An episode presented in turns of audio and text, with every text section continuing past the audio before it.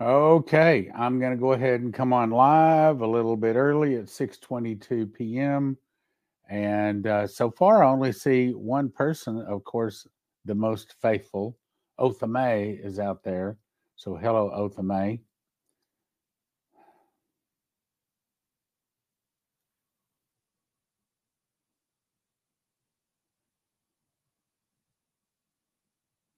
Hmm.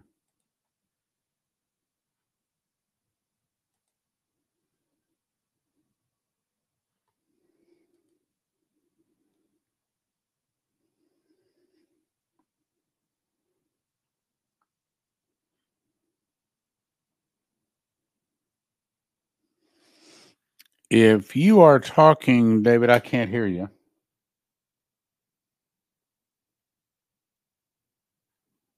Nope, can't hear you. I probably need to add you to the stream in order to do that. Ah, we have another person coming on.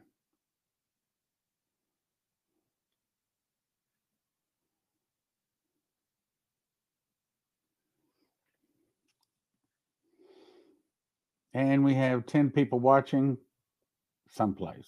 I don't know which one it was. We're going to be starting in Isaiah chapter 11 if you want to dig for that.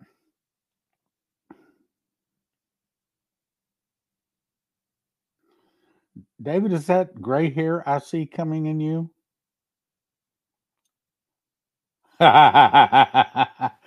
Welcome to the party. uh, well, it's like my hairdresser says, haircut, whatever you call her. Uh, I, I don't care what color it is, as long as I have some of it. And she says, Well, we don't really lose hair, it migrates. It moves from our head down to the top of our nose, on our ears, in our ears, the back of our neck. You know, they, it moves all of the wrong places. So we still have hair. We don't lose our hair. It just decides to move. okay, we've got some more people coming on. Good to be here, Jeremy. Glad to have you. Praise the Lord from Wildomar, California. Okay. Hello, Stan. You're a DOD friend here. DOD. Oh, okay. Okay. All right. I, I don't remember the name, but I, I remember talking to you, emailing anyway.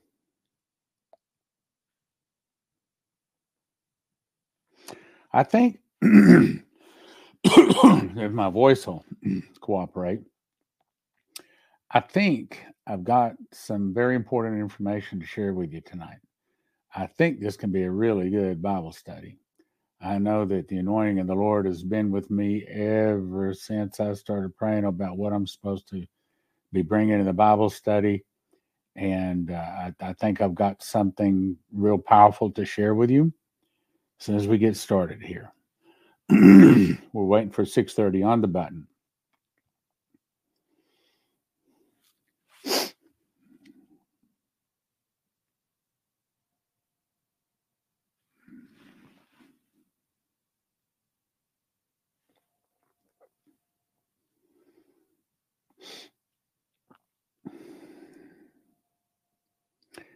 I'm muted. David, are you hearing me?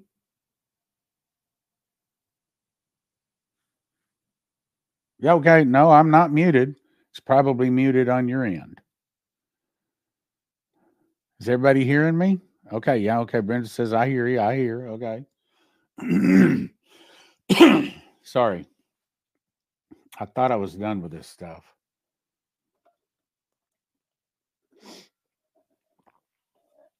I drink tart cherry juice. I was getting it out of uh,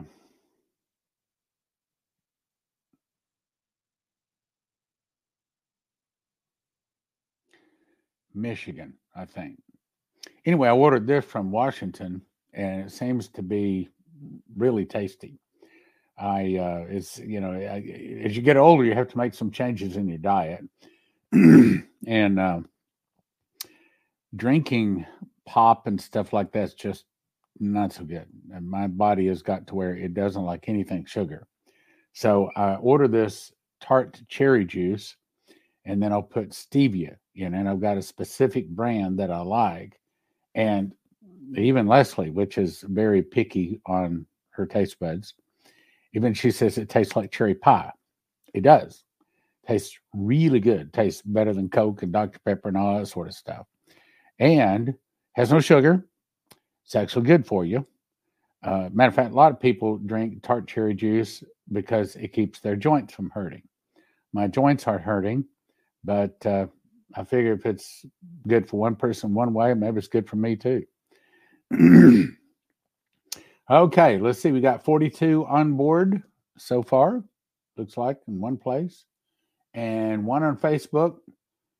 Uh, David, that 40 is that on YouTube? What's the 43 that's showing up on the YouTube? Is that right? I can see your head. Here, I'll, I'll click and join you to here. I'll add you to the stage. Now I probably hear you talk now. Yeah, that's showing 43 live viewers, now 40. So on various channels.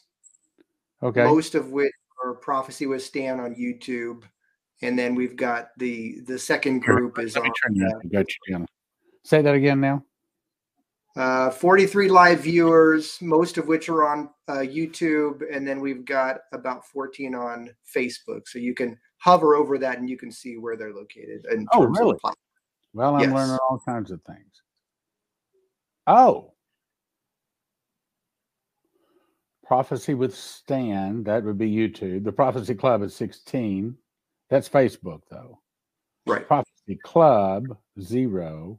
Prophecy Club on X. I think it's funny how everybody says, you know, it used to be Twitter. They can't just yeah. X. yeah. I think it was a bad idea, but anyway, change your name. Agreed. Uh, okay, we got one minute. All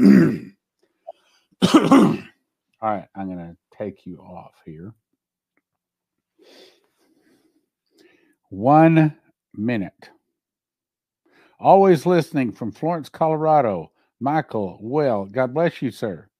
Hey, Stan, looking good, brother. Thank you. Thank you. Yes, I can hear it. Yes, yes, five by five. Monk fruit is a great natural sweetener. You know, I've heard of that. I'll have to try that. I'll have to try that. From Virginia. Okay. All right, it is time to start. I'm, I, I, I thought I was by this, so hopefully I won't be coughing too much. All right, so dear Heavenly Father, we thank you for your word, and we thank you for all that you are and all that you do. And Lord, we say, Great and marvelous are thy works, Lord God Almighty. Just and true are thy ways, thou King of saints. Who shall not fear thee, O Lord, and glorify thy name? For thou only art holy. For all nations shall come and worship before thee when thy judgments are made manifest. And Lord, all of these people joining in on this Bible study, be it live or be it recorded, we all look forward to the time we see you at the marriage supper of the Lamb. We look forward to the time you're brought before the Ancient of Days and you're given dominion, glory, and a kingdom. For your dominion is an everlasting dominion, your kingdom is that which shall not be destroyed. We want to see every knee bow and every tongue confess that Jesus Christ is Lord to the glory of the Father. Because wisdom and might are yours. You removeth kings and setteth up kings. You giveth wisdom to the wise and knowledge to them that know understanding. you revealeth the deep and secret things. You knoweth what is in the darkness, and the light dwelleth with you. And Lord, we gather tonight in your name, Jesus, because you said, Wherever two more are gathered in my name, there I am in the midst of them. And Lord, we ask you to show us the deep and secret things. Help us to understand your word. It's not just ink on paper, because heaven and earth shall pass away, but your word will never pass away. Your word is eternal. And to understand it, it takes you and the Holy Spirit. So, Holy Spirit, we ask you to be with us, not just me, but everyone out there, even the people watching by recording, so that you will help us to remember, help us to see and understand what you're saying, Lord. In Jesus' name, amen. Okay. As I said, I think I've got some exciting things to share with you. So, first, uh, I thought this was interesting. I got this today. Let me click on the right thing here. Get the right window. This is it. Okay. So, this I want, yeah, that's where. Okay. This is actually the latest dream from Vicky Goforth Parnell. And the first page and a half is kind of slow. So I'm going to get right to the point. It says here, soon and very soon, in this nation of Babylon and places of the world, that having a copy of my holy word in any physical form, that's paper or I assume computer or cell phone, whatever it is, in any physical form shall come with a stiff penalty. Okay, did you catch that? And there was another guy that had a dream that he saw that here in America, that they were rounding up the Bibles. Everyone was bringing them down to the local football stadium where there was a big fire and they were throwing their Bibles into the fire. Just go on. Having a copy of my holy word in any physical, any physical form shall come with a stiff penalty even up to death in some instances. Okay. So you're probably like me, you've already made that decision that whatever it is, eh, you're probably going to give your life for Jesus and that'll be okay. Let's go on. Evil is no longer restrained. I give you a warning again, my people. You need to know that my holy word, lest you be deceived, you need to read my holy word and study it to know me for I am the written word of God that has come in the flesh.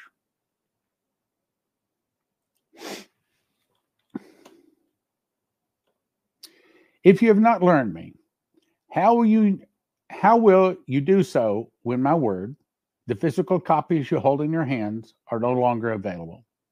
A famine is now declared of those seeking to find my word in physical form. Prepare, my children, to teach those in secret who yearn to know of me as tribulation days increase. For you do not know the hour or the day I will come, or if you will be one called to reach others in this way and form. Be prepared to give a reason to all of this blessed hope in your lives, which is in me, Jesus Christ. Then I awoke. Meaning, we got to know this word. I've got about 14 or 15 Bibles back behind me. um, all King James, I might add. Wouldn't have another one of those perversions in my house. Um, but I can see the time coming when they're going to round up the Bibles. And I'll tell you how I think they're going to do it too. I just ran across another article I could show you, but take too much time to, to fool with. But I'm probably going to have it on this next week. I'm just waiting for a place to kind of stick it in. But it says that it's a confirmation of what Benjamin Fulford was told that they are about to bring a top secret briefing into the House of Representatives and the Senate. And they're going to tell them that, yes, aliens exist. And, you know, surely we already know that, okay? Uh, how's it worded? No man in heaven nor under the earth, neither under the earth, was able to open the book, neither look there on Revelation chapter 5. So the Bible tells us that there's beings above, beings on the earth, and beings under the earth. Okay, so there's more than just us. Anyway, this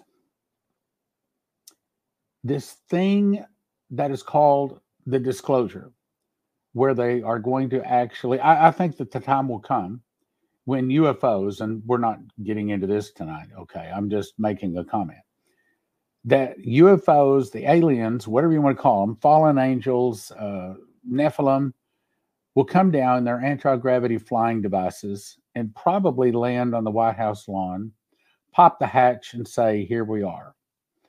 And of course, a lot of people will then begin to let loose of what little they have belief in Jesus right then. And then, especially when these fallen angels bring back bring out technology that they've been working on developing over 6,000 years since Adam and, the, uh, Adam and Eve ate of the fruit. Anti gravity, free energy, time machines, med beds, healing. Remember, the scripture says, In those days shall men seek death and shall not find it, and shall desire to die, but death shall flee from them. That gives a picture that most people on earth somehow have eternal life in this body, not eternal life in the next world, but in this world. So there's all kinds of high technology out there. The Bible also says that God, not Satan, God will send them a strong delusion. So all those that not come to the knowledge of the truth, that believe that Jesus is the Lord, knowledge of the truth should believe a lie and be damned. I think that when these aliens, these fallen angels, come out of their flying saucers and say, Here I am, I think you're going to see CNN, ABC, CBS, all of those guys, they're going to jump at those. This is wonderful. And then, of course, the Antichrist comes out and they're going to start saying things like, Oh, by the way, we got to tell you about this other thing. You guys are all mixed up on this Bible stuff. Okay, this guy, Jesus, you know, and they're going to say all kind. Matter of fact, Revelation says, and it was given him a mouth speaking great things and blasphemies. And power was given to him to continue 42 months. And he opened his mouth and blasphemed against God. To blaspheme his name is tabernacle in them that dwell in heaven. That means that God gives the Antichrist a mouth and allows him to say all manner of bad things against him, the Bible, the people in heaven, church, everything Christian. And probably from that, there's going to be a great Bible roundup, a great Bible roundup. Probably in the football stadiums near you, you'll see big fires where they're tossing their Bibles in, taking the mark of the beast. Sad to say. And and here's what the Lord spoke to me preparing for our meeting tonight. He said specifically Isaiah 13 and probably and here, here's what I said. Okay, so so here's what happened. So I got on my knees, as I do, Lord, what do you want to say for the Bible study? And I heard real clear 13. And then I, you know, listen more, and I believe he's saying Isaiah 13. And so I continued to pray and see if there was anything else. And what kept coming to me is tell them that Isaiah 13, and I think he was also referring to the rest of the scriptures that we're going to cover in Isaiah tonight, are going to be fulfilled in their lifetime. Now, let me define that. That doesn't mean that every person watching this, both live and also recorded version, is all going to happen in your lifetime. What it's saying is that before everybody that will see this will die off, these things will come to pass. So it's things we're covering tonight. It's real. That's the way we say it down Texas way. It's real important. Okay. So let's go to the Bible. We're going to go to Isaiah 13.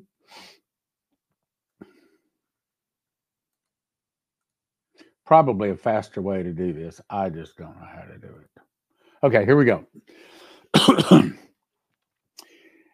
and there shall come forth a rod out of the stem of Jesse, that would be Jesus, and a branch shall grow out of his roots. And the Spirit of the Lord shall rest upon him, the Spirit of wisdom and understanding, the Spirit of counsel and might, the Spirit of knowledge and the fear of the Lord, all talking about Jesus, and shall make him of quick understanding in the fear of the Lord and he shall not judge after the sight of his eyes, neither reprove after the hearing of his ears, but with righteousness shall he judge. So, who is the righteous judge? At both the Bema seat, or the judgment seat of Christ, and the great white throne, who is the judge? I believe it's Matthew, I think it's Matthew 5 21 or something like that, says the Father judges no one, but has given all judgment unto the Son. So, Jesus is the righteous judge period. Both with righteousness shall he judge the poor, verse 4, and reprove the equity for the meek of the earth. And he shall smite the earth with the rod of his mouth, and with the breath of his lips shall he slay the wicked. What's that talking about? That's talking about when he returns on a white horse with the armies in heaven, and me and you just coming from the marriage supper in tow. And then Jesus with the two angels that have the sharp sickles, looks down and goes, with the breath of his nostrils, he blows as the lightning shines even from the east unto the west, so also shall the coming of the Son of Man be. And that is the morning star. And him that overcometh and keepeth my works to the end, the same will I give power over the nations, and he shall rule them with a rod of iron. And as the vessels of a potter, they shall be broken to shivers, shivers as ashes, even as I received of my Father, and I will give him the morning star. Revelation 3, I believe, 2 or 3. Anyway, so the rod of his mouth is the morning star. And we talked about this a lot, so I won't go into a lot of detail, but it goes to the center of the earth. It dissolves the sun, the moon, the stars, and it burns up everything that is sinful. Everything.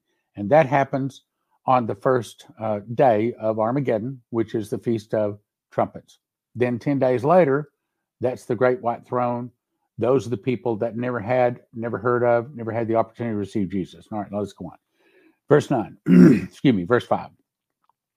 And righteousness shall be the shall be the gird of his loins, and faithfulness the girdle of his reins. The wolf also shall dwell with the lamb, that's in the millennium, and the leopard shall lie down with the kid, and the calf and the young lion and the fatling together, and the little child shall lead them. And the cow and the bear shall feed, the young ones shall lie down together, and the lion shall eat straw like the ox. All of that happens in the tribulation, I mean, in the, the millennium, after Jesus returns for Armageddon. And the suckling child shall play on the hole of the asp, that's a snake. And the weaned child shall put his hand on the cockatrice den. Some places have that as snake, some of them have that as spider. They shall not hurt nor destroy in all my holy mountain for the earth shall be full of the knowledge of the Lord as the waters cover the sea.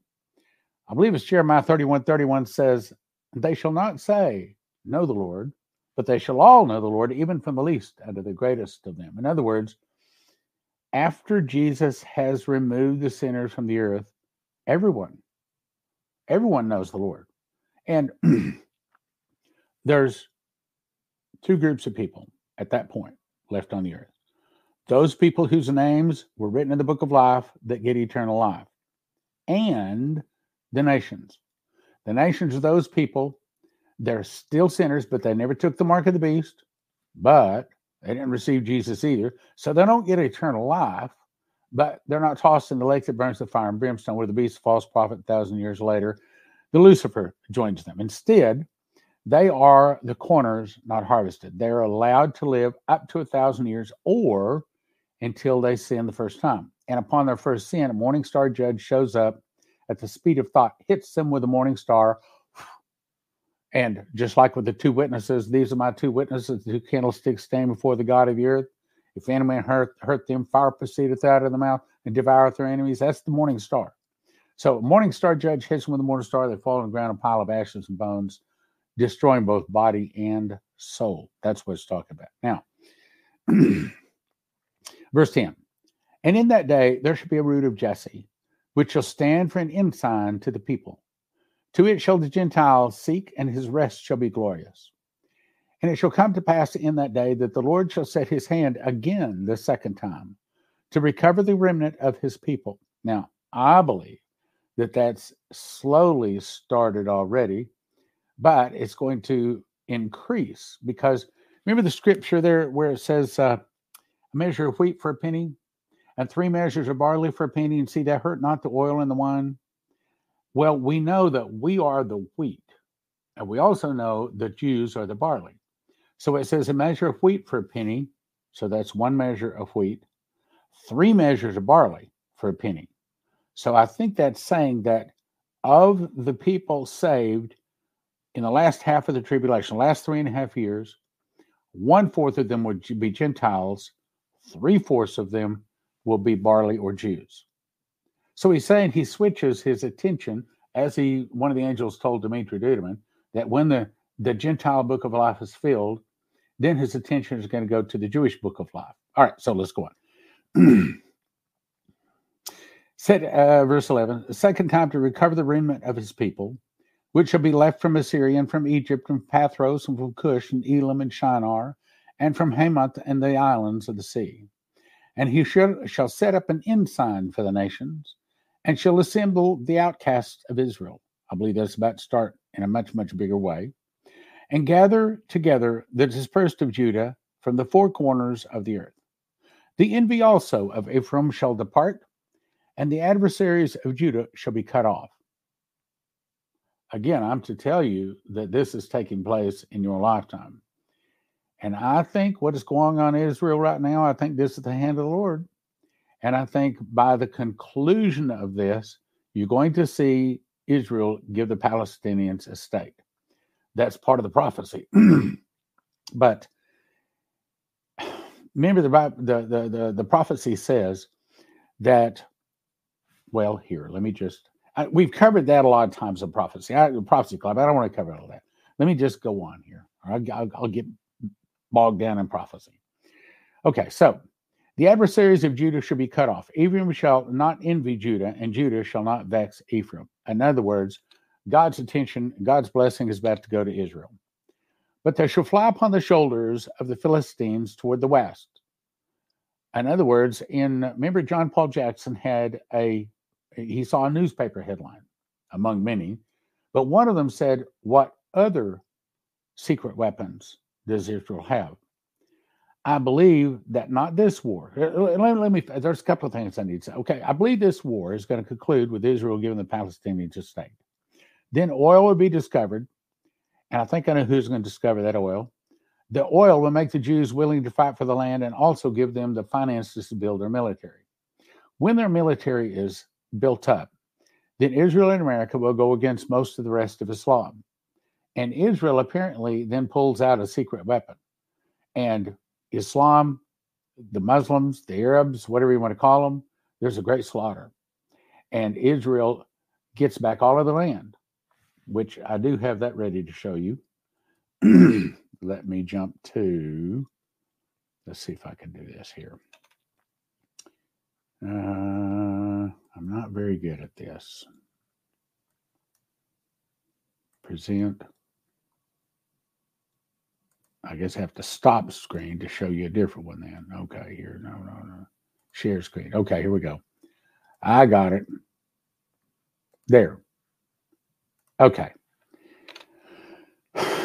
So it says, Genesis 12, 3, I will bless them that bless you, and I'll curse them that curse you.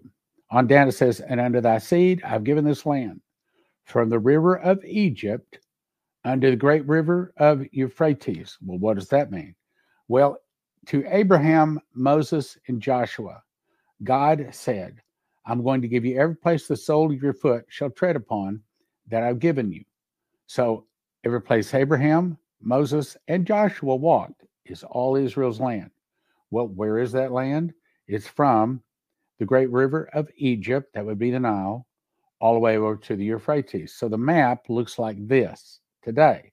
But after Israel has their great victory, it's going to look like this. So about a third of Egypt is Israel's property.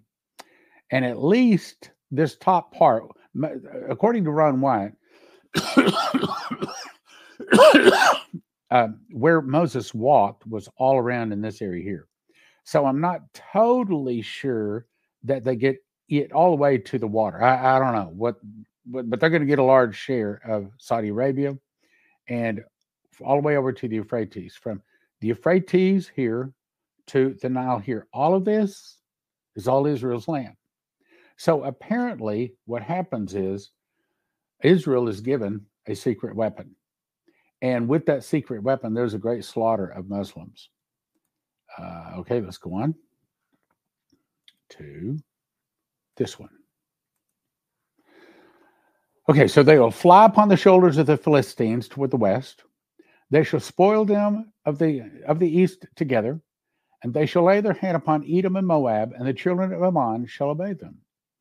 And the Lord shall utterly destroy the tongue of the Egyptian sea, and with his mighty wind shall he make his hand over the shall he shake his hand over the river, and shall smite it into seven streams and make men go over dry shod. Now I believe that this takes place during the 10 days between the uh, Feast of Tabernacles, excuse me, the feast of of of, of, of, of trumpets and the feast of of of, uh, of atonement. Ten days, the earth shakes, and we'll go on. And there should be a highway for the remnant of his people, which should be left from Assyria. So that's what we call Syria today, like it was unto Israel in the day that he came up out of the land of Egypt. Chapter 12. And in that day thou shalt say, O Lord, I will praise thee. Though thou wast angry with me, thine anger is turned away. He's talking to Israel. And thou comforts me. In other words, God is about to bless Israel. He's about to bless them really, really powerful. Lots more than America was ever blessed. And in that day, you'll say, O Lord, I will praise thee. Though thou wast angry with me, thine anger is turned away, and thou comfortest me. So God is about to bless Israel. Behold, God is my salvation. I will trust. And be not afraid, for the Lord Jehovah is my strength and my song. He has also become my salvation. Therefore, with joy shall you draw water out of the wells of salvation. And in that day shall you say, Praise the Lord. Call upon his name. Declare his doings among the people. In other words, there's a lot of Jews that turn to Jesus. Make mention that his name is exalted. Not all of them, by the way. Sing unto the Lord, for he has done excellent things. This is known in all the earth. Cry out and shout, thou inhabitant of Zion. Zion is about a 30 minute walk from the Mount of Olives, but in general, Zion is referring to Israel. Cry out and shout, thou inhabitant of Zion. For great is the Holy One of Israel in the midst of thee. Now, here's the important part because this particular chapter is largely, not totally, but largely talking about America. Isaiah chapter 13. The burden of, and this is specifically what he said to me without a question, this is coming in our lifetimes. The burden of Babylon, or America, which Isaiah the son of Amoz did see. Lift up a banner upon the high mountain. Uh, okay. What's that? Well, I looked up the word banner. Well, here, I can show you. I've got it still here. Okay, if I remember. Yeah, that is given a banner unto them that fear thee. So a banner is a banner that has to do with war, where God is going to protect them. And in this verse, and he brought me to the banqueting house, and his bang, banner over me was love. So it means that God is about to protect Israel now let's go back here. Lift up a banner upon the high mountain, exalt a voice unto them. Shake the hand that they may go to the gates of the nobles. I have commanded my sanctified ones. I've also commanded, called my mighty ones for mine anger, even them that rejoice in my highness. I think it's gathering Israel. In other words, where he's saying, beat your plows into, into swords and there's a great deal of strength given to people of Israel. Remember, David said that God gives you the strength to break an iron bar. I've commanded my sanctified ones, and I've also called my mighty ones for mine anger, even them that rejoice in my highness.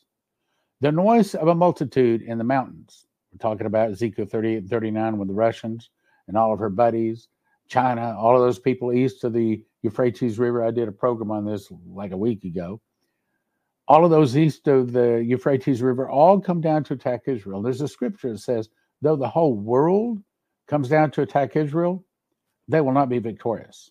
I mean, that's when Jesus returns for Armageddon to see to it that Israel emerges victorious.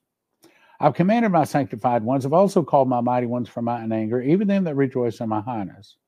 The noise of a multitude in the mountains, like as of a great people, a tumultuous noise of the kingdoms of nations gathered this Armageddon.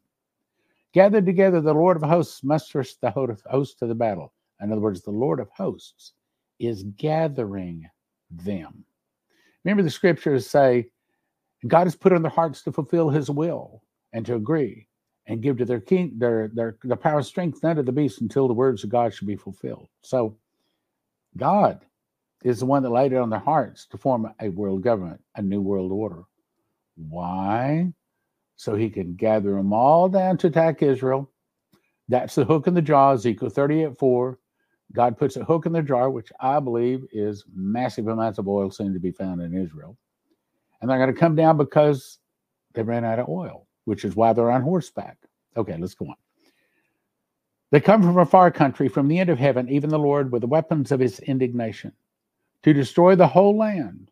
Howl ye, for the day of the Lord is at hand. It shall come as a destruction from the Almighty, the morning star. Therefore shall all hands be faint, and every man's heart shall melt.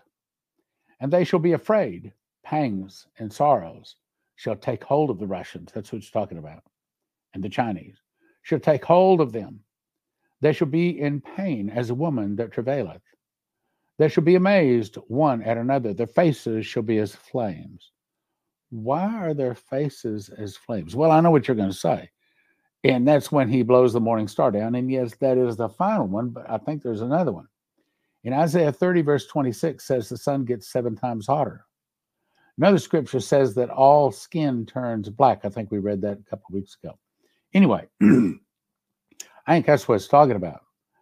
Uh, faces are as flames.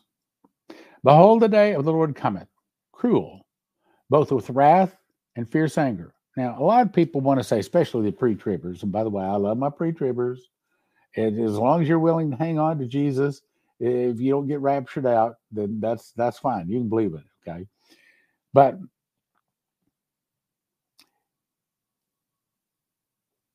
with wrath, they want the pre-tribbers want to say, well, the wrath is a seven, seven year tribulation. Some of them want to say the wrath is the last three and a half years. A few say the wrath is the last 100 days. But I'll tell you, I've done a study on wrath, and it's like 350 times in the Bible. So it takes like all, I mean, one evening in our Bible study when we are having it down at the church, we ran with we read all of the scriptures, all 350 of them having to do with the word wrath. And everybody, as I already knew, we all concluded wrath, the final wrath is one thing, and that's the morning star. Happens on the Feast of Trumpets at Armageddon when they fall to the ground and pile of ashes and bones. That's the wrath. For when they shall say peace and safety, sudden destruction shall come upon them as travail upon a woman with a child. Um, for we shall not uh, see. How's it worded? We're not not uh, not we are not appointed to wrath, but to obtain salvation through our Lord Jesus Christ, we're not appointed to wrath because the wrath happens on the Feast of Trumpets. And we go to the marriage supper of the Lamb about four months before on the Feast of Pentecost. And I can show you, I believe it's Exodus 19 1 tells you when the, the, the first marriage took place. And that's when God said, I will be your God if you will be my people. That's when they heard the audible voice of God. Everybody started shaking. So they told Moses, Don't let him talk to us anymore. Have him talk to, to you, and then you come and talk to us. But that's when the first, um, in the third month, I got the Bible here. Let me just jump and show you. Okay, let's see. Let's look up. Uh, third month. Ah, there you go. Hey, I got it. Not, Exodus 19 1. In the third month, when the children of Israel were gone forth out of the land of Egypt, the same came they into the wilderness of Sinai. He tells, I bear you on, on eagle's wings. You're going to be a particular people to me above all other peoples of the earth. And that's when the Lord spoke to them. And they said, All that the Lord has spoken, we will do. And I think that's where we got I do. Do you accept this woman to be your lawfully wedded wife? Having to hold all of I do. It's because that word right there, because our forefathers read the King James Version for the most part, not all, but for the most part, I do. So the first wedding took place in the third month, right here. Okay, what is in the third month? There's only one of the seven feasts in the third month, and that would be Pentecost. So that's how we know the marriage supper of the Lamb takes place on Pentecost. So the pre-tribbers want to say, "Oh yeah, well, when Jesus comes to get us and pull us in the sky before the tribulation starts, then we go to the marriage supper of the Lamb." Uh-uh. Marriage supper of the Lamb is very specific when it happens. It happens on the feast of Pentecost. And sad to say, the tribulation doesn't actually start on Pentecost. Uh, tribulation actually started on on atonement, according to um, Terry Bennett. Okay, so let's go back. We were in Isaiah 13, 2, I believe it was. Yes. Right? ah, 13. Try again.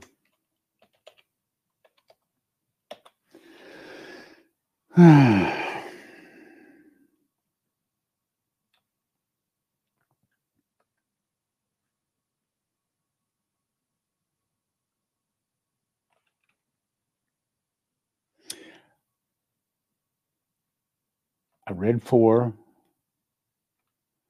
Let me start at five. They come from a far country, from the end of heaven, even the Lord and the weapons of his indignation to destroy the whole land. Meaning, at Armageddon is not just the Russians, it's from the end of the world. God calls the nations down, the armies down that are willing to attack Israel and destroys them in a moment, and the twinkling of an eye at the last trump. Verse 6 How ye, for the day of the Lord is at hand. It shall come as a destruction from the Almighty. Therefore shall all hands be faint, and every man's heart shall melt. And they shall be afraid, and pangs of sorrow shall take hold of them. And they shall be in pain as a woman that travaileth. And they shall be amazed one at another, their faces shall be as flames. I read that. Behold, the day of the Lord cometh, cruel, both with wrath and fierce anger, lest the lay land desolate, he shall destroy the sinners thereof out of it here's where we caught up really. For the stars of heaven and the constellations thereof shall not give their light. The sun shall be darkened in its going forth, and the moon shall not cause her light to shine. When does that happen? Isaiah 30, verse 26. And sun scorches everybody in the fourth vial. Then in the fifth vial, Revelation 16 10, which I won't go to, the sun goes out. 72 hours before Jesus returns for Armageddon, sun goes out and it never, ever, ever relights because nothing competes with Jesus being the light of the world. Sun goes out and it never relights because Jesus literally is the light of the world. So it says, The stars of heaven and the constellations thereof shall not get their light. Because when he blows that morning star down, I of the scripture, says, the, the sun, the moon, and the stars all dissolved. They're all gone. Nothing competes with Jesus being the light of the world. Stars of heaven, constellation there shall not give their light. The sun should be darkened in its going forth, and the moon shall not cause their light to shine. They all go dark. They're all dissolved. And I will punish the world for their evil, and the wicked for their iniquity, and I will cause the arrogancy of the proud to cease, and I will lay low the haughtiness of the terrible. And I will make a man more precious than fine gold, even a man than the golden wedge of Ophir. Ophir had a lot of gold. But it's saying that the, the people that can survive the return weigh less than all of the gold on the earth. Now, um, I've had some conversations. I've seen some pictures. How do I say this? One day I was allowed to look through a book. And I, will just tell you what I saw. I saw pictures of gold bars. Now, let me explain. A, a, a metric ton is 2,000 pounds, and it's about four foot by four foot by two foot high. And I saw pictures as far as the eye could see of stacks of gold bars on pallets, far as the eye could see. Both sides. I've heard that in just that one location that there's 400 million metric tons of gold. That's just that one location. And I saw lots of pictures, and they weren't pictures of the same gold. Um, pictures so there's a lot of gold on the earth, but what it's saying, and there's another place I believe it's it's I think it's Isaiah says that there will be few men left. We could search that, but then we'll get off the subject here. Let me go on. Therefore, I will shake the heavens and the earth shall remove out of place. Isaiah 24 says the earth turns upside, the earth reels to and fro like a drunkard, and then turneth upside down, scattereth abroad the inhabitants thereof. So literally, the earth turns upside down. And by the way, I don't think it is turning upside down. I think it is reorienting itself. My guess is that the earth is all messed up right now. Today we're under sin. But when he makes a new heaven and a new earth wherein dwelleth righteousness, all of the curses are removed. Anyway, let's go on. Therefore, I will shake the heavens, and the earth shall remove out of her place in the wrath of the Lord of hosts and in the day of his fierce anger. And it shall be as a chased roe. What's that? It's a deer. In other words, all the people of the earth is going to be like as if you're chasing deer. It means pretty much no one's living in a house. No one has any kind of like a normal society, a normal way to live. They are running to save their life. It shall be as a chased roe, and as a sheep that no man taketh up. And they shall every man turn to his own people and flee everyone to his own land. In other words, everybody on the earth is running for their lives. What are they running from? Well, it is true they're running from the Antichrist, the mark of the beast. They're also running from all of those people that the Antichrist has got to take the mark, and he's told them to go out and kill anybody that doesn't have the mark. Oh, Stan, that doesn't happen. Oh, yes, it does. Revelation 13 10. Wait here, I'll just take you there. Let's see, I'm in 13 13 now. Let's go. Oops, I keep doing that. Okay, here we get it. I'll get it. I'll get it. I'll get it. Okay, Revelation 13 10. Here we go. He that leadeth into captivity shall go into captivity. He that killeth with the sword must be killed with a sword. Here's the patience and faith of the saints. There's another scripture where it says, and it was given to him to make war with the saints and to overcome them. And power is given to him to continue 40 and two months. And he opened his mouth and blasphemed. Okay, let's anyway, let's go back to where we were. I'll get off on tangent here. Okay. Read that. Ah, okay, let's start at verse 14. And it shall be as a chased roe. I read that. Everyone that is found shall be thrust through and everyone that is joined unto them shall fall by a sword.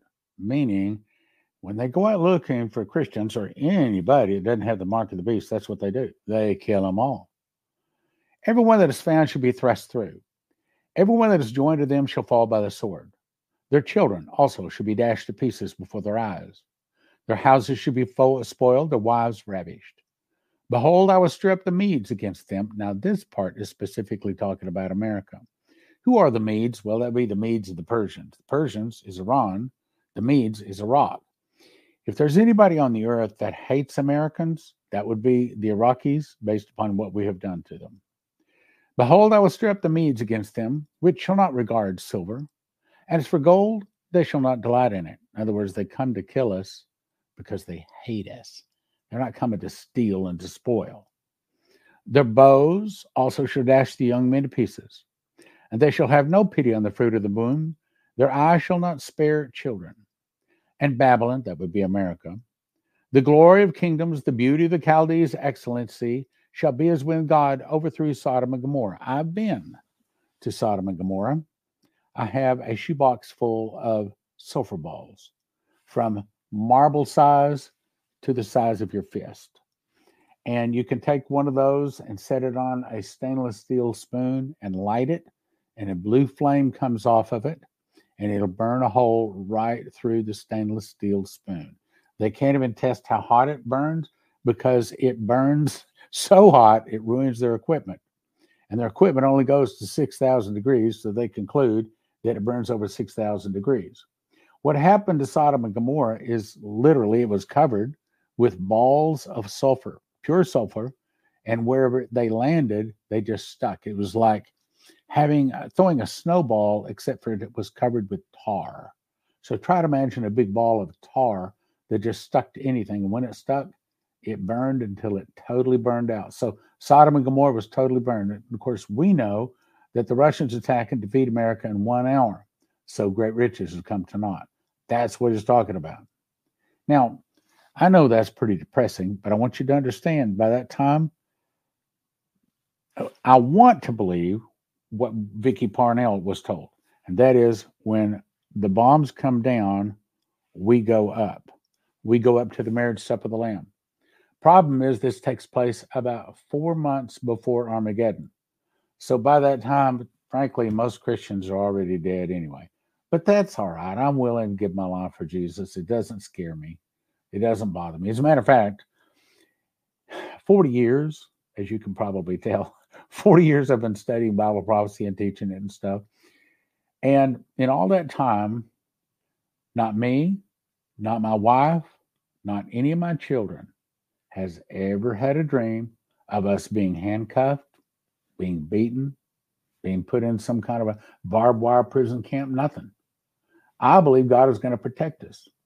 And I cannot tell you how many prophecies from Dumitru right up to the, the latest prophecies say that God is going to protect his own. He's going to protect those people that are walking with him.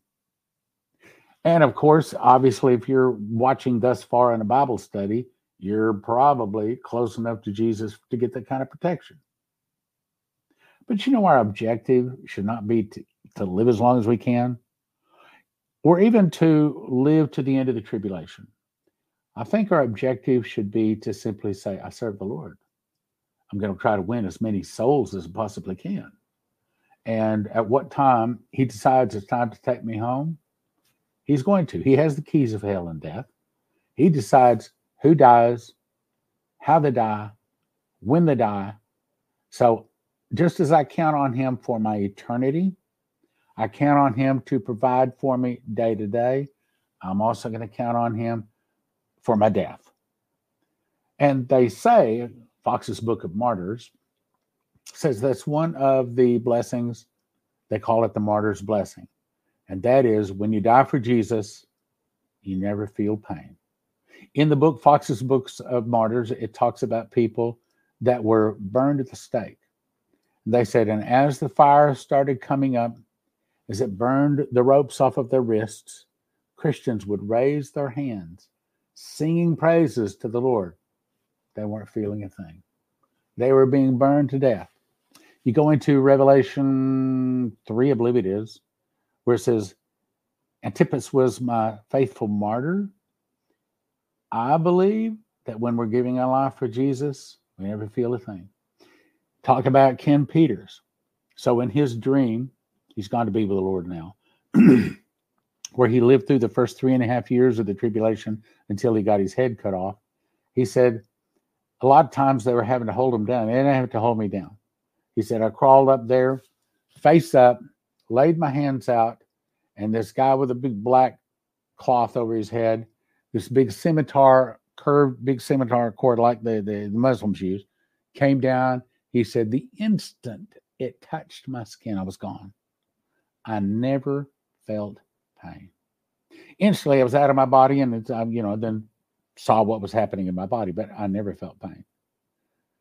But even if we feel pain, that's okay too. As a matter of fact, Monday's program is going to be me reading Dumitru Duduman's testimony. I highly recommend you watch it. Anyway, let's go on. Verse 17 Behold, I will stir up the Medes against them they shall not delight in silver, and as for gold, they shall not delight in it. Their bows shall dash the young men to pieces, and they shall have no pity on the fruit of the womb. Their eye shall not spare children. And Babylon, the glory of the kingdoms, the beauty of the Chaldees' excellency, shall be as when God overthrew Sodom and Gomorrah, in other words, nuclear weapons hitting all over America, and in one hour. So great riches have come to naught. It shall never be inhabited again. Why? Well, for two reasons. One, about four months later, Jesus returns, but also it's nuclear, it's radiated. So nobody wants to live in America anymore. But that's all right. That's a very, very small portion of the whole world which we get to live on. Of course, you know, if you're uh, blessed to be one of the overcomers, then and he that overcometh, well, I make a pillar in the temple of my God, and he shall go no more out. And I write upon him the name of my God, the name of the city of my God, which is New Jerusalem, which cometh down out of heaven from my God, and I write upon him my new name. So if you're an overcomer, yeah, I never have to worry about you're gonna where you're gonna live. And I've prayed many times, Lord, I want to be an overcomer. Probably you have too. It shall never be inhabited, neither shall it be dwelt in from generation to generation. Neither shall the Arabian pitch their tent there, neither shall the shepherds make their fold there. But wild beasts of the desert shall lie there, and the houses shall be full of doleful creatures, and owls shall dwell there, and satyrs shall dance there. And the wild beasts of the islands shall cry in their desolate houses, and dragons in their pleasant palaces. And her time is near to come, and her days shall not be prolonged.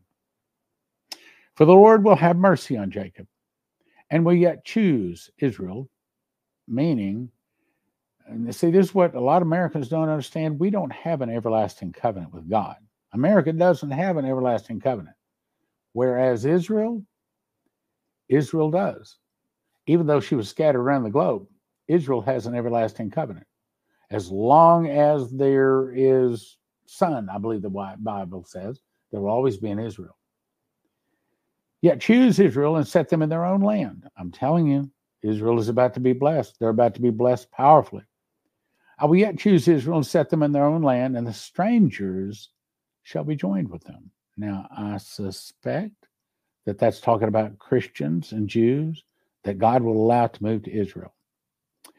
And they shall cleave to the house of Jacob. I guess maybe I should tell you that. It's okay, okay. Let me just take a second.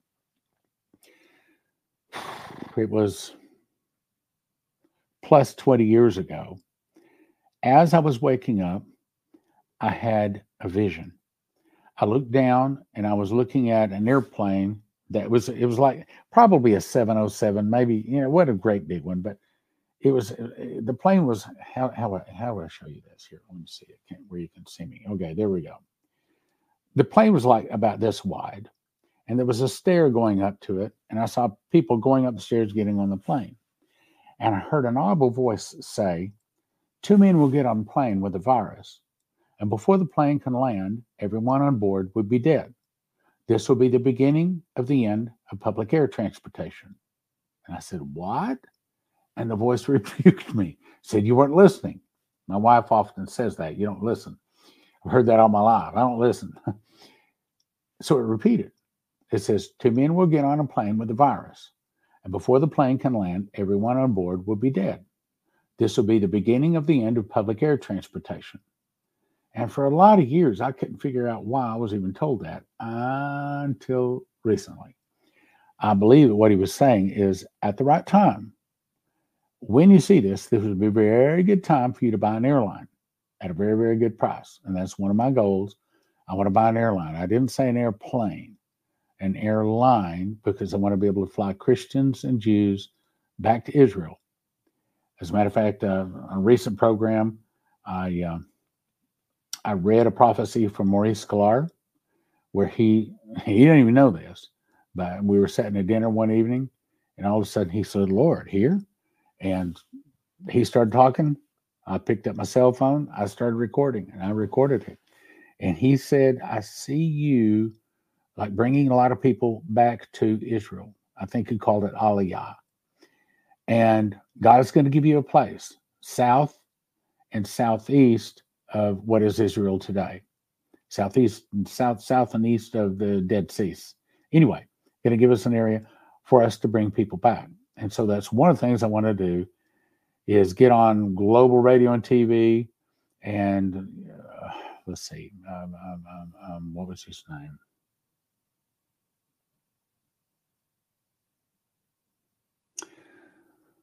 another minister that knows the Bible very, very well. I can't remember his name right now. I, I any other time I can call it. But anyway, and, and we already talked about it. He's going to get on this global radio TV and call Christians and Jews to contact us if they'd like to move to Israel. So we will see how that all works out. Okay, so let's go back to this. Verse chapter 14, verse 1. And the Lord will have mercy on Jacob and will yet choose Israel and set them in their own land, and the strangers shall be joined with them. And they shall cleave to the house of Jacob, and the people shall take them and bring them to their place, and the house of Israel shall possess them in the land of the Lord. For those servants and handmaids, and they shall take them captives, whose captives they were, and they shall rule over their oppressors. Now, I don't think that part's talking about us. I think that's talking about when Israel pulls out their secret weapon, and there's a mass slaughter of Muslims. They get back all of their land. Then those people that had oppressed Israel will become their handmaids and servants. And it shall come to pass in that day that the Lord shall give thee rest from thy sorrow and from thy fear and from the hard bondage wherein thou wast made to serve. I'm telling you, there's a big blessing coming for Israel. It's coming. And that thou shalt take up the proverb against the king of Babylon, that would be America, and say, How has the oppressor ceased? Are we oppressing Israel right now? Oh, yes. Blinken was just over there telling him, You need to calm down. You need to calm down. Look at what would America do if we had people from Mexico come up and kill 1,200 of our people and take about 300 of them hostage over into Mexico? What would we do?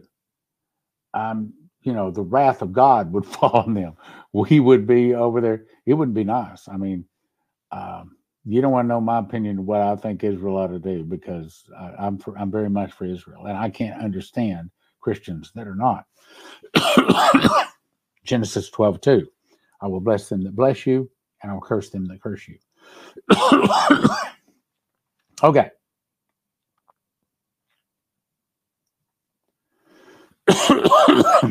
okay.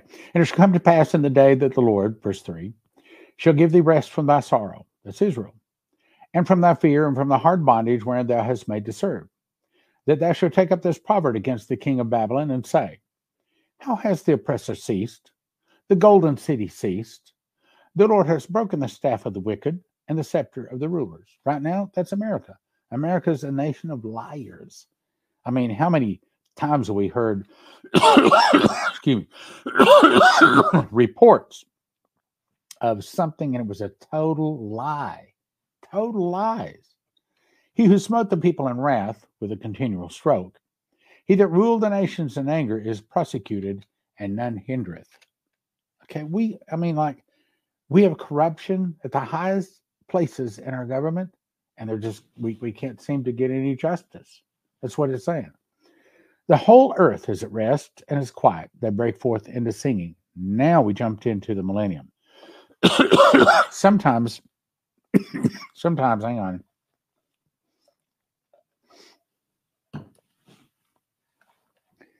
Sometimes the Bible does that. It's rolling along, and all of a sudden, it totally changes. So we just changed. We're in the millennium. Yea, the fir trees rejoice at thee, and the cedars of Lebanon saying, since thou art laid down, no feller is come up against us. In other words, since Jesus is returned, there's peace on the earth. Hell from beneath is moved for thee to meet thee at thy coming. Now all of a sudden we jump back to the Feast of Trumpets at Armageddon. It stirreth up the dead for thee, even all the chief ones of the earth. It hath raised up raised up them from their thrones, all the kings of the nations.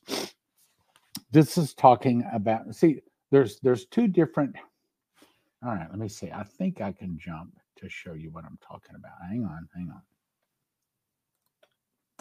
Yes, uh, we want this, this one. Okay, I got it, I got it, I got it. Hang on. Share screen window, this one.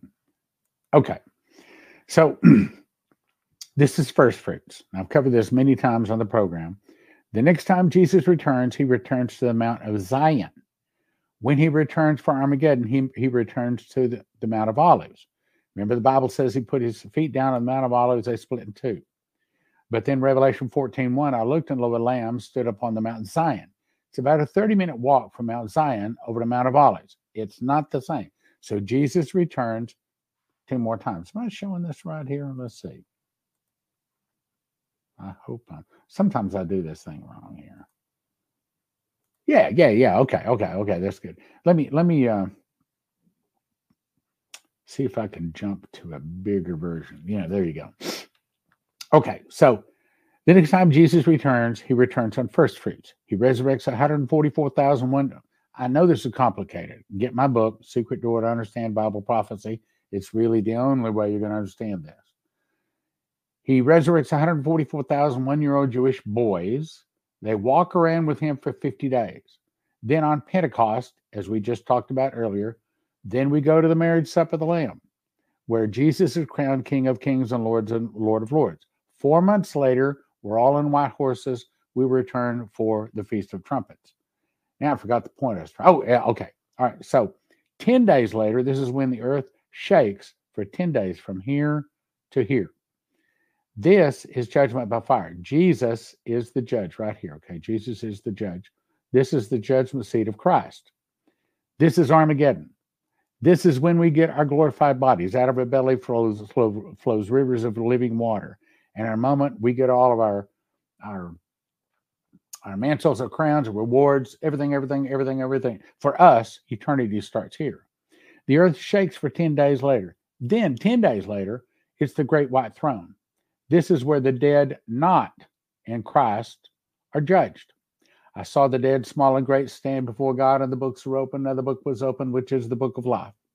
And the dead were judged dead of those things written in the books of book according to their works. The sea gave up the dead which were in them, and death and hell delivered up the dead which were in them, and they were judged, every man according to the works. And death and hell were cast into the lake of fire. This is the second death. And whosoever was not found written in the book of life was cast into the lake of fire. That's what it's talking about here. So there's two judgments trumpets, atonement. Then five days later, I saw a new heaven and a new earth for the first heaven and the first earth passed away. And this is when the new Jerusalem comes down. We get our our mansions at that point. This is when he sends out the angels to the four corners of the earth to gather his elect into the barn. This is the barn. That's what he's talking about. All right, now let's go back to to to I hope I'm not losing you. I hope this is, hope you're with me here. All right. Uh, let's click on this one. Yes. Okay. Where was I now?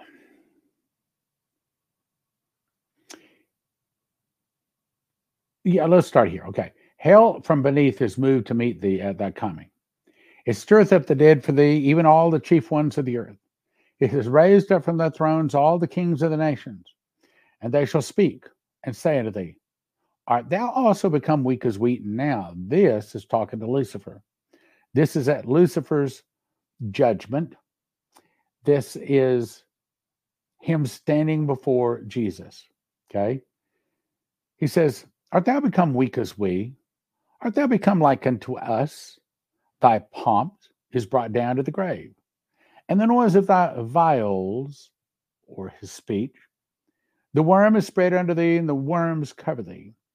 How art thou fallen from heaven, O Lucifer, son of the morning? By the way, he's not the morning star, he's son of the morning. How art thou cut down to the ground, which did weaken the nations? For thou hast said in thine heart, Ah, I will ascend unto heaven. I will exalt my heaven, my, I will exalt my throne above the stars of God, and I will sit also upon the mount of the congregation in the sides of the North. Sides of the North? Have you ever tried to look up the North Pole on maps? Next time you got a few minutes, look it up because you're about to discover that probably out of 40 maps you pull up, most of them don't even have a North Pole there. So here's what you have to search for search for ancient North Pole maps. Then you will discover that there is a North Pole. And that's a whole long, I'm not ready to explain all that. It'll get me off subject if I talk about that. But apparently, the North Pole is God's throne. Now, it'll be south of Jerusalem when he brings the new Jerusalem down. It'll be different because he makes a new heaven and a new earth. Okay. anyway, Verse 14 I will ascend above the heights of the clouds. I will be like the Most High, yet thou shalt be brought down to hell, to the sides of the pit, and they shall see thee and shall narrowly look upon thee. In other words, like, is this the guy that did all this damage? He's such a pipsqueak compared to our new glorified body. He is. They shall narrowly look upon thee and consider thee, saying, Is this the man that made the earth to tremble, that did shake the kingdoms, that made the world as a wilderness, and destroyed the cities thereof, that opened not the house of his prisoners? All the kings of the nations, even all of them, lie in glory, every one in his own house. But thou art cast out of thy grave like an abominable branch, and as the raiment of those that are slain, thrust through with a sword, that go down to the stones of the pit, as a carcass trodden underfoot. Thou shalt not be joined with them in burial. Did you catch that? Let me read that again. Thou shalt not be joined with them in burial. See, you remember, I saw the beast and the kings of the earth gathered in their armies to make war against him that sat on the horse in his army. And the beast was taken, and with him the false prophet, which wrought miracles before them, with which he deceived them that had received the mark of the beast and them that had worshipped his image. These both were cast into the lake burning with fire and brimstone. Now, I'll finish it. And, and the and and the remnant was slain by the sword of him that sat on the horse, which sword proceeded out of his mouth, and all the fowls were filled with their flesh. That's the morning star. Now, what it's saying is the beast and the false prophet both are cast into the lake of fire and brimstone. Then, if you go over to Daniel chapter 7, it says, And his body was given to the burning flame, and then he was judged. In other words, the beast, the false prophet, and then a thousand years later, after Lucifer has been loosed, he goes out to see the nations are in the four quarters of the God, Gog and Magog, the number of them assume the sand of the sea, and they be okay, and all of that. I can't. I just I just sit here and quote the whole book to you. So I mean, I get off subject anyway. So then, after a thousand years, Lucifer is tossed into the lake of fire and brimstone with them. And then there's so there's the beast, the false prophet. A thousand years later, Lucifer is tossed in there, but there's another group too, and that is the people that take the mark of the beast and their smoke ascended up forever and ever, and they have no rest, who worship the beast in his image, receive his mark in his forehead and in his hand, and the smoke of their torment ascendeth up forever and ever. So those people that take the mark of the beast, they do not get soul death. They're not tossed into the lake of fire and brimstone in a way that it destroys their soul. They are tossed into the lake of fire and brimstone. Another scripture says, where and where the beast and the false prophet are, and they shall be tormented day and night forever and ever and ever. So the beast, the false prophet, Lucifer, and those people that take the mark of the beast, they don't get soul death. They are tormented. Now, what's torment? Torment is total, total pain that there's no escape. There's no hope of escape. It's all evil. Anyway, all right, let's see. Now I lost my place. Where was I here?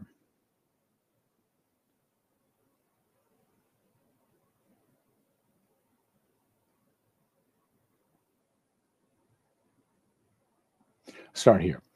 Thou shalt not be joined to them in burial, because thou hast destroyed thy land and slain thy people.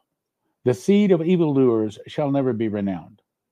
Prepare slaughter for his children for the iniquity of their fathers, that they do not rise, nor possess the land, nor fill the face of the world with cities. For I will raise up against them, saith the Lord of hosts, and cut off from Babylon the name, and remnant, and son, and nephew, saith the Lord. And I will also make a possession for the bittern, the pools of water, and I will sweep it with the besom of destruction, saith the Lord of hosts. The Lord of hosts has sworn, saying, Surely, as I have thought, so shall it come to pass. And as I have purposed, so shall it stand. That I will break the Assyrian in my land. Who's the Assyrian? He's talking about the Antichrist here. And that's one of the reasons that A, the Antichrist is probably Muslim, although he won't be Muslim, but his fathers were. He won't regard the God of his fathers, okay? Probably he's going to come from Syria or that general area, up in that general area. And uh, let me go on.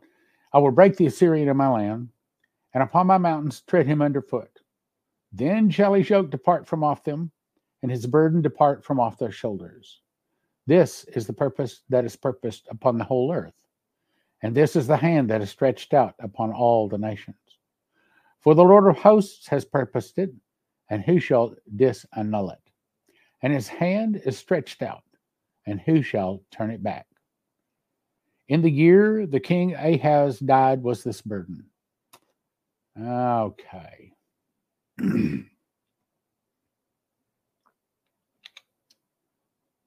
Let me jump.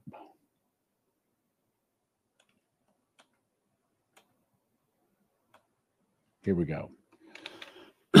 We're going to jump to Isaiah 17 now. The bird of Damascus. Behold, Damascus is taken away from being a city and shall be a ruinous heap. This is one of the most famous prophecies in the whole Bible. People that don't even know prophecy, don't even know the Bible, they know that Damascus, one of these days, is going to be a ruinous heap because Damascus is one of the oldest cities on the planet and history says it's never been totally destroyed. So this prophecy is unfulfilled. And I believe Israel has said that if if Tel Aviv is hit with a missile, that Mecca will be hit within minutes. Probably not just Mecca, probably Damascus too, because Mecca is the center of Islam or Saudi Arabia, and Damascus apparently is the center of Syria, at least scripturally. Hang on.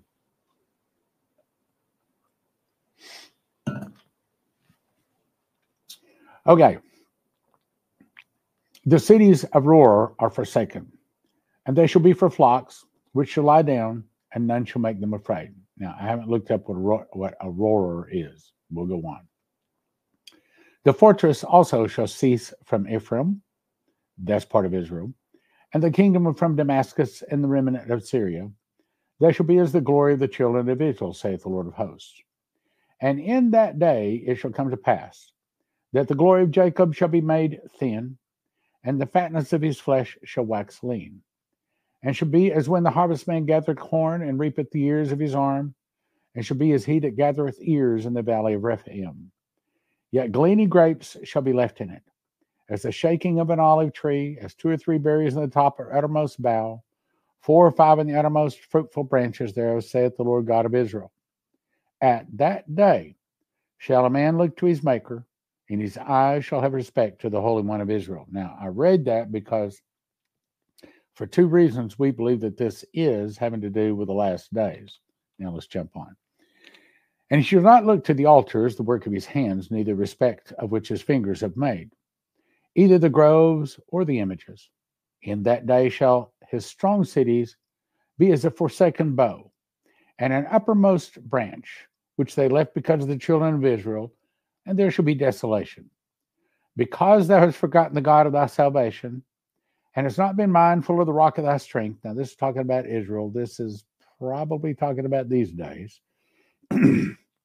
Therefore, shalt thou plant pleasant plants, and shall set it with strange slips.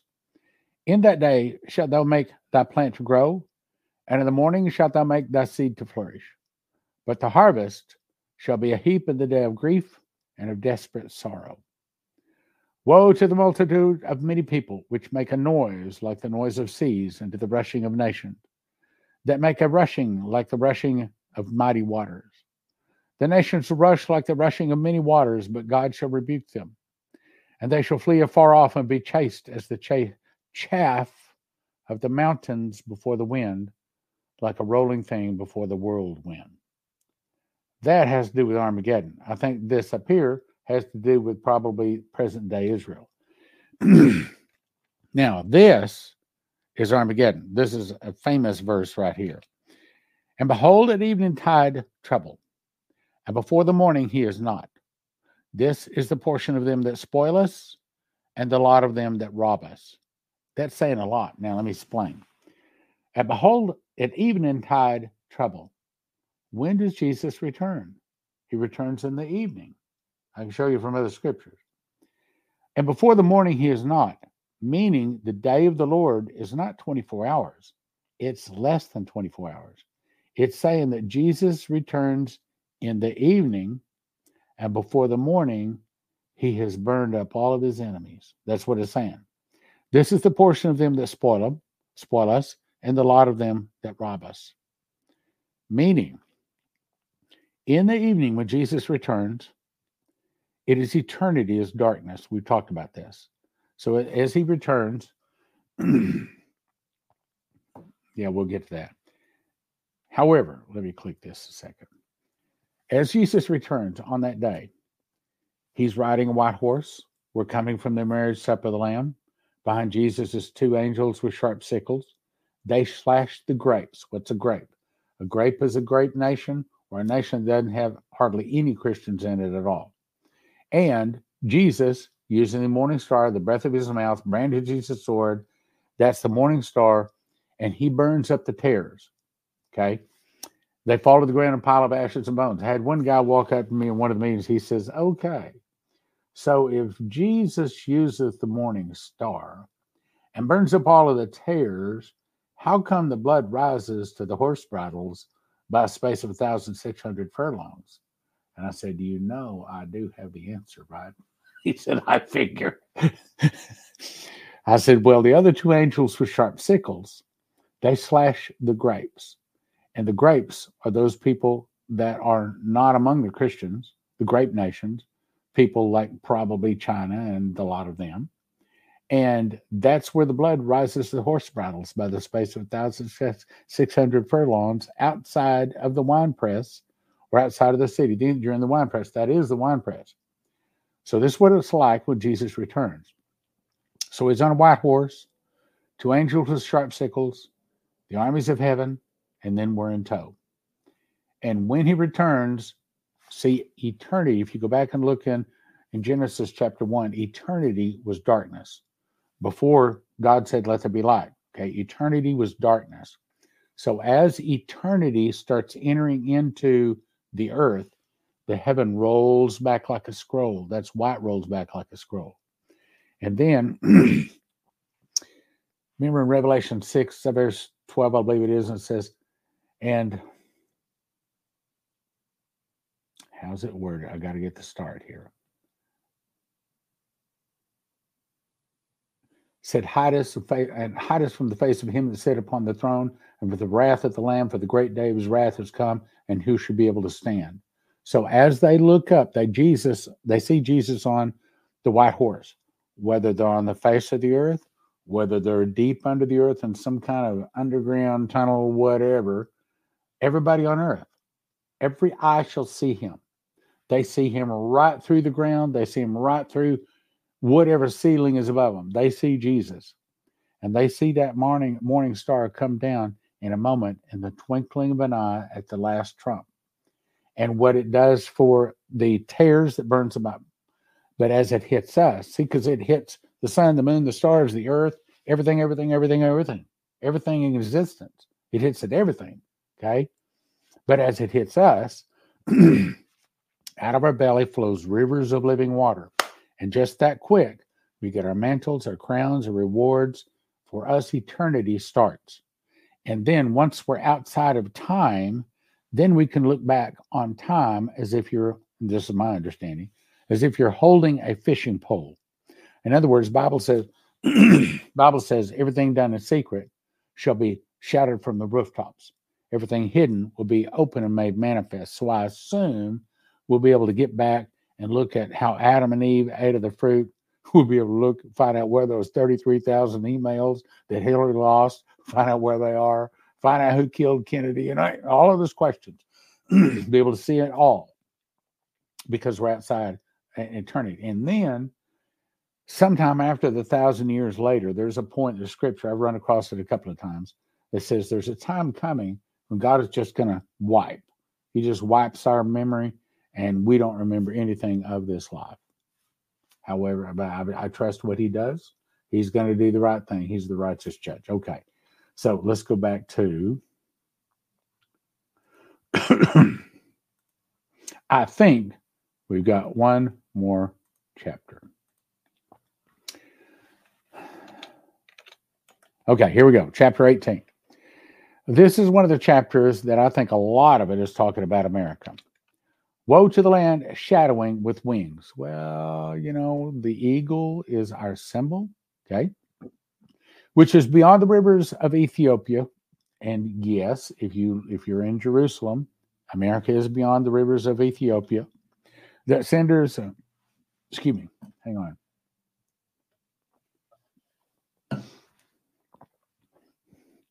That's good. That sendeth ambassadors by the sea, even in vessels of bulrushes upon the waters, saying, Go, ye swift messengers, to a nation scattered and peeled, to a nation terrible from their beginning. Hitherto a nation meted and trodden down, whose land the rivers have spoiled. Now, wait a minute, Stan. That didn't sound like America. Well, there was a lot of Christians that were part of the forming of America. And I do agree that America was formed by God and given, Daniel chapter 7 says we were given a heart. But also, there was a lot of evil involved in that too. It wasn't like it was with Israel. Israel was started when they were all clean, when they all accepted God to be their God. Okay, so they started as a clean nation. That's not exactly America. Okay. Verse 3 All ye inhabitants of the world and dwellers of the earth, see ye, when ye lifted up an ensign on the mountains, and when he bloweth a trumpet, hear ye. That's the return of Jesus, probably. For so the Lord said unto me, I will take my rest, and I will consider my dwelling place like a cedar heat upon herbs, and like a cloud a dew in the heat of harvest. For afore the harvest, when the bud is perfect, and the sour grape is ripening in the flower. So that tells us that Jesus returns in the harvest time of year. Well, that might make sense because of the whole, if you understand the seven feasts, they have to do with harvest. But it's perfect, sour grape, ripening flower, he shall cut off both the sprigs with the pruning hooks and take away and cut down the branches. And they shall left be left together with fowls of the mountains and to the beasts of the earth, and the fowl shall summer on them, and all the beasts of the earth shall winter upon them. Excuse me.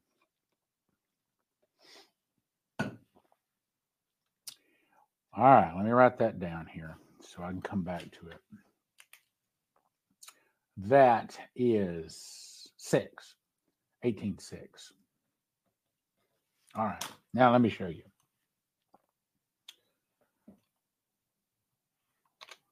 We need to go to Ezekiel 38. I'm not sure what verse. Let me find it.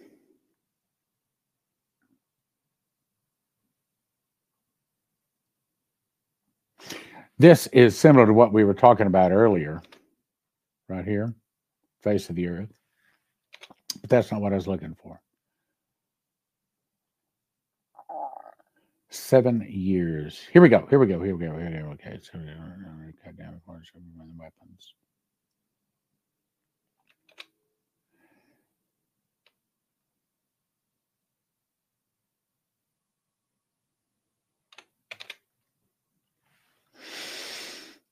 Okay, here we go. Ezekiel 39, 4. Thou shalt fall upon the mountains of Israel, down all thy bands and the people that is with thee. I will give thee to the ravenous birds of every sort, and to the beasts of the field to be devoured. And let me skip on down. We covered that recently, so I'll skip. I'll skip that part. Here we go. Verse 11 And it shall come to pass in that day that I will give unto Gog a place there, of the graves in Israel, a valley of passengers on the east of the sea. And he shall stop the noses of the passengers, and there they shall bury Gog and all, that's the Russians, and all his multitude, and they shall call it the valley of Hamon Gog. Seven months shall the house of Israel be burying them, that they may cleanse the land. Yea, all the people of the land shall bury them. It shall be to them a renown the day that they should be that I should be glorified, saith the Lord God. And they shall sever up men of continual employment passing through the land to bury with the passengers those that remain on the face of the earth to cleanse it. After the end of seven months shall they search. Okay, so point is Isaiah 18 6. They shall be left together, the fowls of the mountains and the beasts of the earth. The fowls shall summer on them, and all the beasts of the earth shall winter on them. Another place in Revelation says, And I saw another angel flying in the midst of heaven, saying, having the everlasting. No, no, that's the other one. And I saw an angel standing in the sun. He called with a loud voice to all the fowls flying in the midst of heaven, saying, Come, gather yourselves together under the supper of the great God, that you may eat the flesh of kings, and the flesh of captains, and the flesh of all men, both small and great, rich and poor, free and bond. That's what we're talking about. In other words, the people that are killed in Armageddon take seven months for all the fowls of the earth to eat them. Verse 7 And in that time shall the present be brought unto the Lord of hosts, of a people scattered and peeled, and of a people terrible from the beginning hitherto. And they shall mete it out and trodden underfoot, whose land the rivers have spoiled, to the place the name of the Lord of hosts, the Mount of Zion.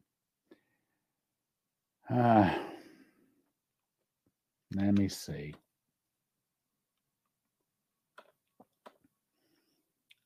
Nah.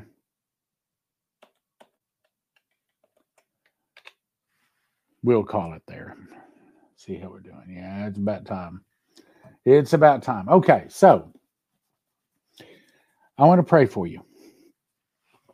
I think that we don't have long before we go to Israel. And I think that 2024, well, I'll, I'll, tell you what I was talking to a very close friend of mine, friend of mine of 30 years. And I was telling him, I said, I think 2024 is going to be a year like we've never seen before. He said, Amen. I said, I'm, I, I can't guarantee it, but I think that probably we're going to see the Palestinian state given. I think we're going to see regional borders changed like we've never seen regional borders changed. My guess is Egypt is going to give Israel property, as is Saudi Arabia, as is Jordan. In exchange, Israel is going to give the Palestinians a state. And if that happens in 2024, and if that has to do with Leslie's prophecy, Omer ushers in Palestinian state, and if that means the counting of the Omer, which is from April 25th to June the 13th, then probably sometime between now and June 13th, the Palestinians will be given a state. That's going to be associated with an Madrid fault earthquake, which is going to be associated with the death of the dollar, the falling, the crashing of the dollar. Probably sometime around between now and the election, probably the internal revolution will start. By the end of the year, we will be living in a very different America than we live today.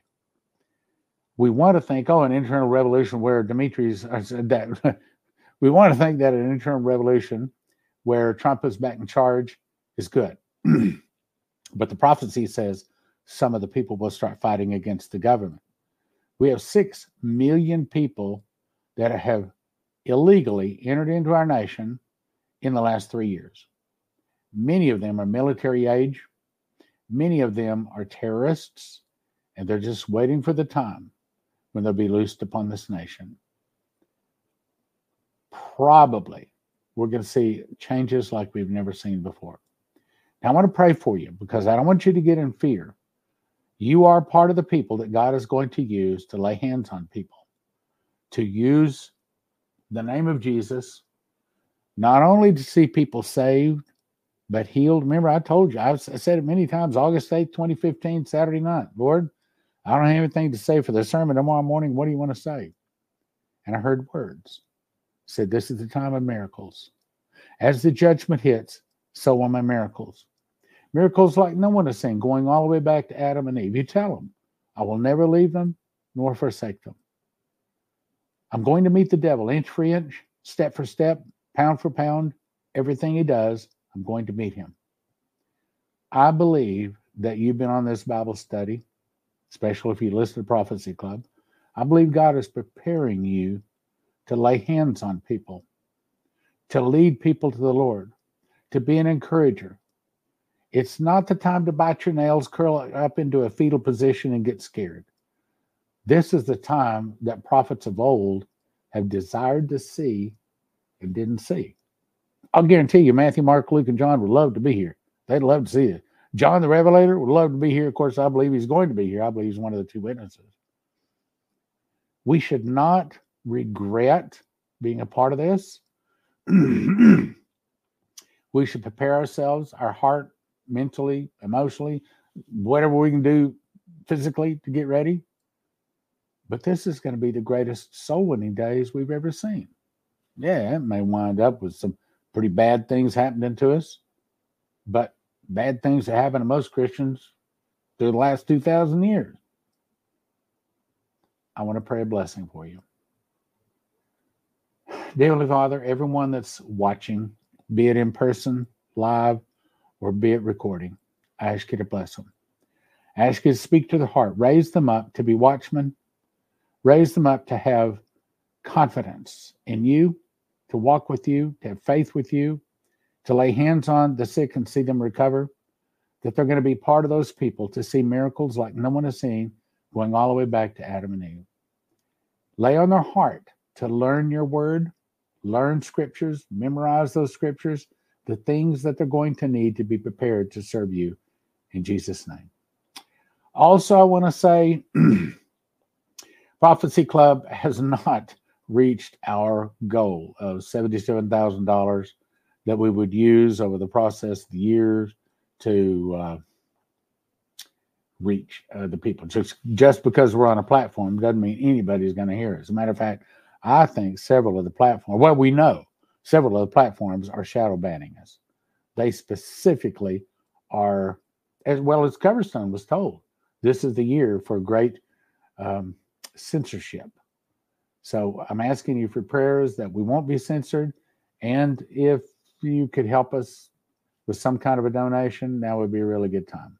If God has blessed you and you can turn around and bless someone that could teach you Bible prophecy, teach the, the word like this, then would be a really good time. Really good time. Okay, let's see. Uh, looks like I have three messages over here. Let's see.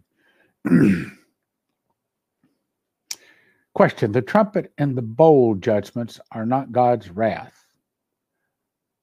Now, the ultimate wrath is the morning star, which happens on the Feast of Trumpets. I explain this in my book, Secret Door to Understand the Bible Prophecy. Question Does soul death mean that such a person is not cast into hell nor goes to heaven? Yeah, soul death means there's it's the second death. As Obadiah 1 9 says, they will be as though they had not been. It destroys both body and soul. Uh, see one more question from Mar. Okay, I don't know if I can find that. Ah, okay. The seventh, it's uh, the seven trumpets you said happen over seven seven months, but cannot because the fifth trumpet, Revelation nine thirteen to seventeen, is the first woe. That is five months. Verse twelve of the first woe is past. Behold, two woes cometh hereafter, is what it actually says. Well, uh, I, would have to read that and study it again. If you will get my book, Secret Door to Understand Bible Prophecy, you'll you'll understand that. But yes, it can happen, and I've graphed this all out on the charts. Here is the well. Here, let me click invite screen. This one right there.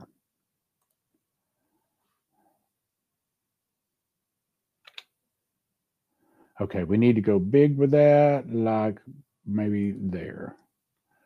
Okay, so the seven trumpets take place. Again, is an audible voice of God told me. The seven seals play over seven years. The seven trumpets play over seven months. The seven vials play over seven days. Okay, so the locusts start stinging here. See, I think that the first, if you're thinking that the trumpets is one trumpet per month, that'll mess you up. They're not one trumpet. Matter of fact, I think these first four trumpets here all have to do with the fourth trumpet where the sun is smitten, a third part of the sun is smitten, and the, and the sun, third part of the moon's third part of the stars, and that they the day show not for the third part of the night. Likewise, all of that happens here probably the first two weeks. This is probably the same event. And that explains why the locust sting for five months here. Again, I can't begin to explain all of this. Uh, I don't know, maybe it'd be a topic for another program, but get the book, Secret Door to Understand Bible Prophecy at prophecyclub.com. And